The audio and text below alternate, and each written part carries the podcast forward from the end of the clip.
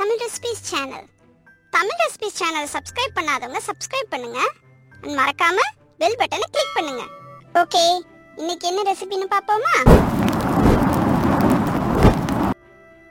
மாம்பழச்சாறு செய்ய தேவையான பொருட்கள் மாம்பழம் இரண்டு பழுத்தது. முலாம்பழம் ஒன்று சிறியது. கமலா ஆரஞ்சு இரண்டு தேன் ஒரு டீஸ்பூன் உப்பு மூன்று சிட்டிகை கருப்பு உப்பு இரண்டு சிட்டிகை வறுத்த சீரகப்பொடி இரண்டு சிட்டிகை சர்க்கரை ருசிக்கு ஏற்ப தண்ணீர் அறுநூறு மில்லி லிட்டர் எப்படி செய்யறதுன்னு பாப்போமா? இது செய்யறதுக்கு சிட்ரஸ் ஜூஸரும் மிக்ஸியும் யூஸ் பண்ண போறோம். மெல்லிசா தோல் இருக்கிற ஆரஞ்சு பழமா பார்த்து வாங்கிட்டு அதை ரெண்டா வெட்டி சிட்ரஸ் ஜூஸர்ல ஜூஸ் எடுத்து வடிகட்டி வச்சுக்கோங்க. அப்புறம் மாம்பழத்தையும் முலாம்பழத்தையும் மேல தோலை எடுத்துட்டு முலாம்பழத்துல இருக்கிற விதையும் எடுத்துட்டு அந்த பல்ப்பை மட்டும் மிக்சியில போட்டு அரைச்சி அதுல தேவையான அளவுக்கு தண்ணியும் மிக்ஸ் பண்ணிடுங்க.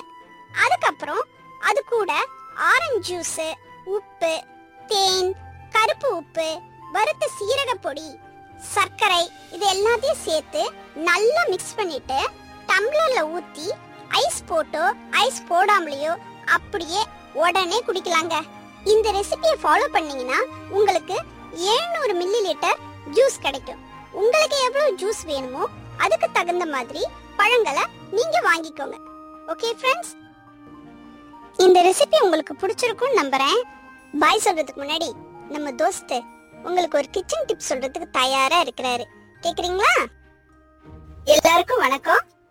எப்பயும் ஃப்ரூட்ஸ் வெஜிடபிள் ஜூஸ் குடிச்சீங்கன்னா நாலு மணி நேரத்துக்கு முன்னாடியும் அது குடிச்சு நாலு மணி நேரத்துக்கு பின்னாடியும் எதுவும் சாப்பிடாம இருந்தா அது ஜூஸ் நல்ல ஜீரணமாகி ரத்தத்துல முழுசா கலந்து முழு பெனிஃபிட்ஸையும் நமக்கு கொடுக்கறதுக்கு ஹெல்ப் பண்ணும்.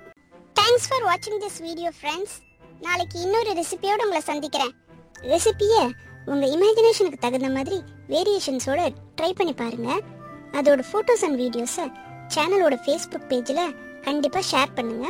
அப்புறம் ஒரு முக்கியமான விஷயம் ஃப்ரெண்ட்ஸ் தமிழ் ரெசிபிஸ் சேனலை சப்ஸ்கிரைப் பண்ணாதவங்க சப்ஸ்கிரைப் பண்ணுங்க. and மறக்காம பெல் பட்டனை கிளிக் பண்ணுங்க. சரியா? Okay bye